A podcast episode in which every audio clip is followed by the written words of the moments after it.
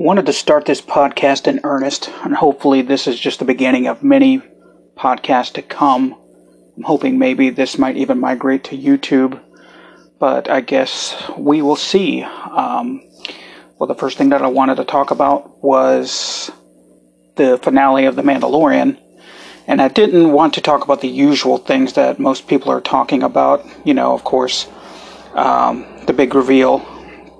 But what I wanted to talk about was Grogu and his call in the previous episode.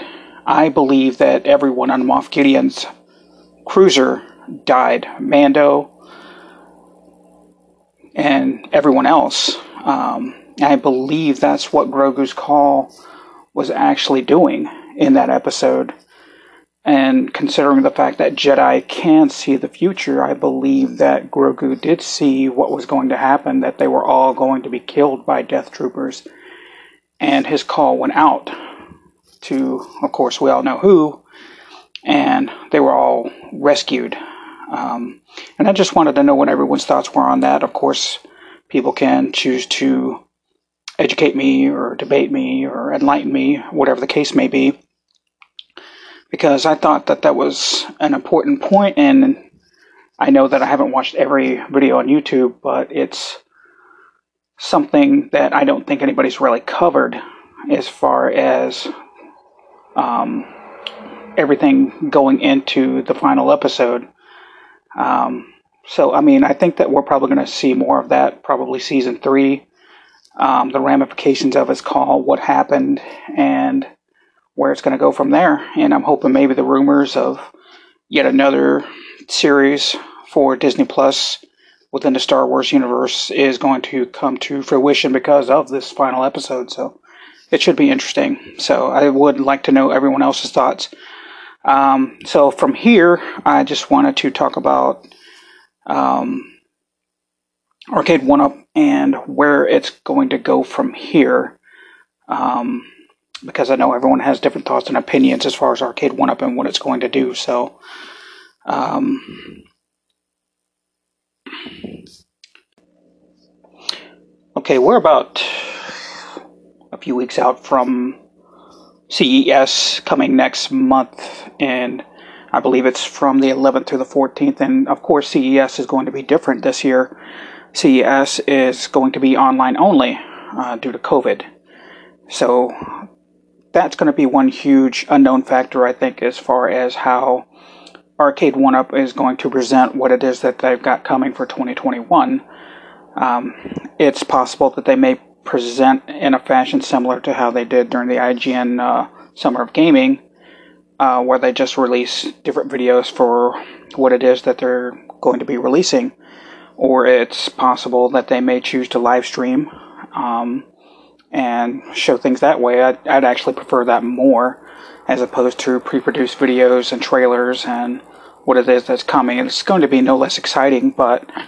Um, but I, I myself, and, and of course you can comment yourself as far as like what you would prefer if you'd like pre-produced or something live.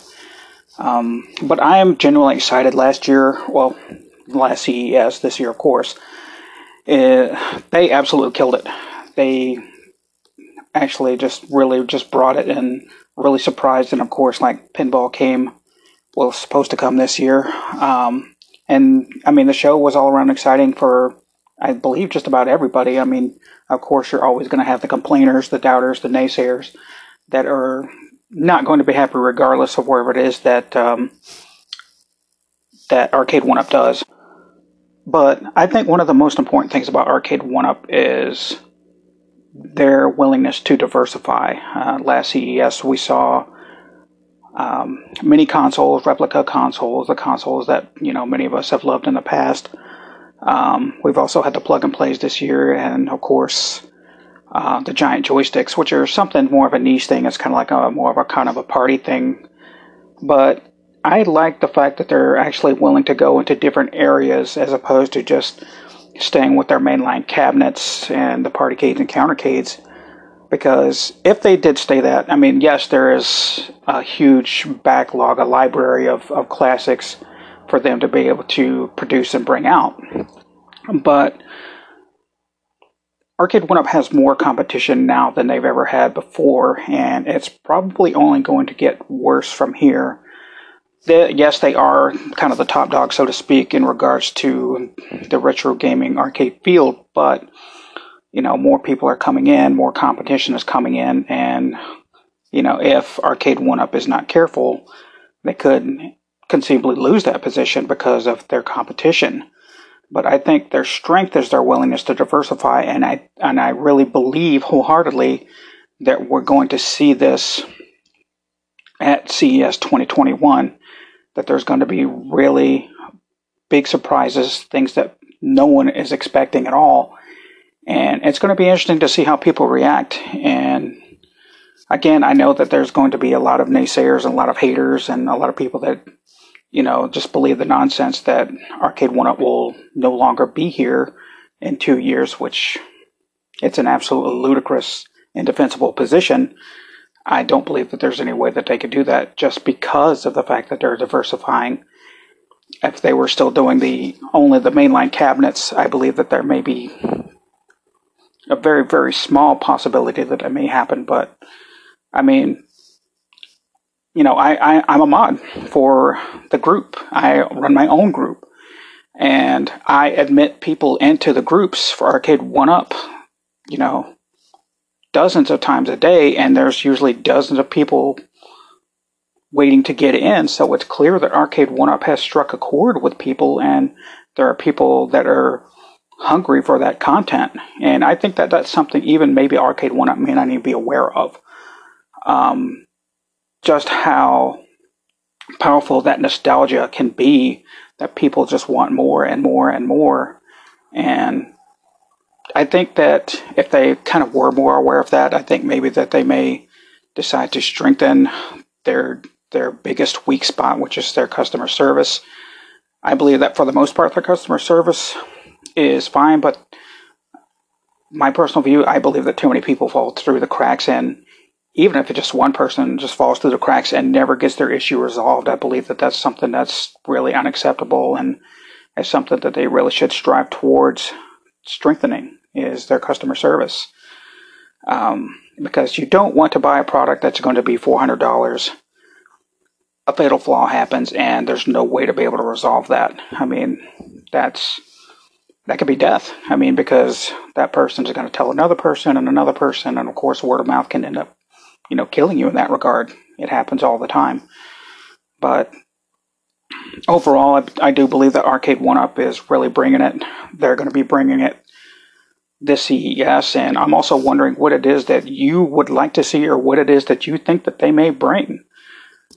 What other games do you think that they may be able to bring? Dragon Lair was confirmed by John D the other night on Ralph Rangio's broadcast. Um, and so it'd be interesting to see what you believe that they would bring.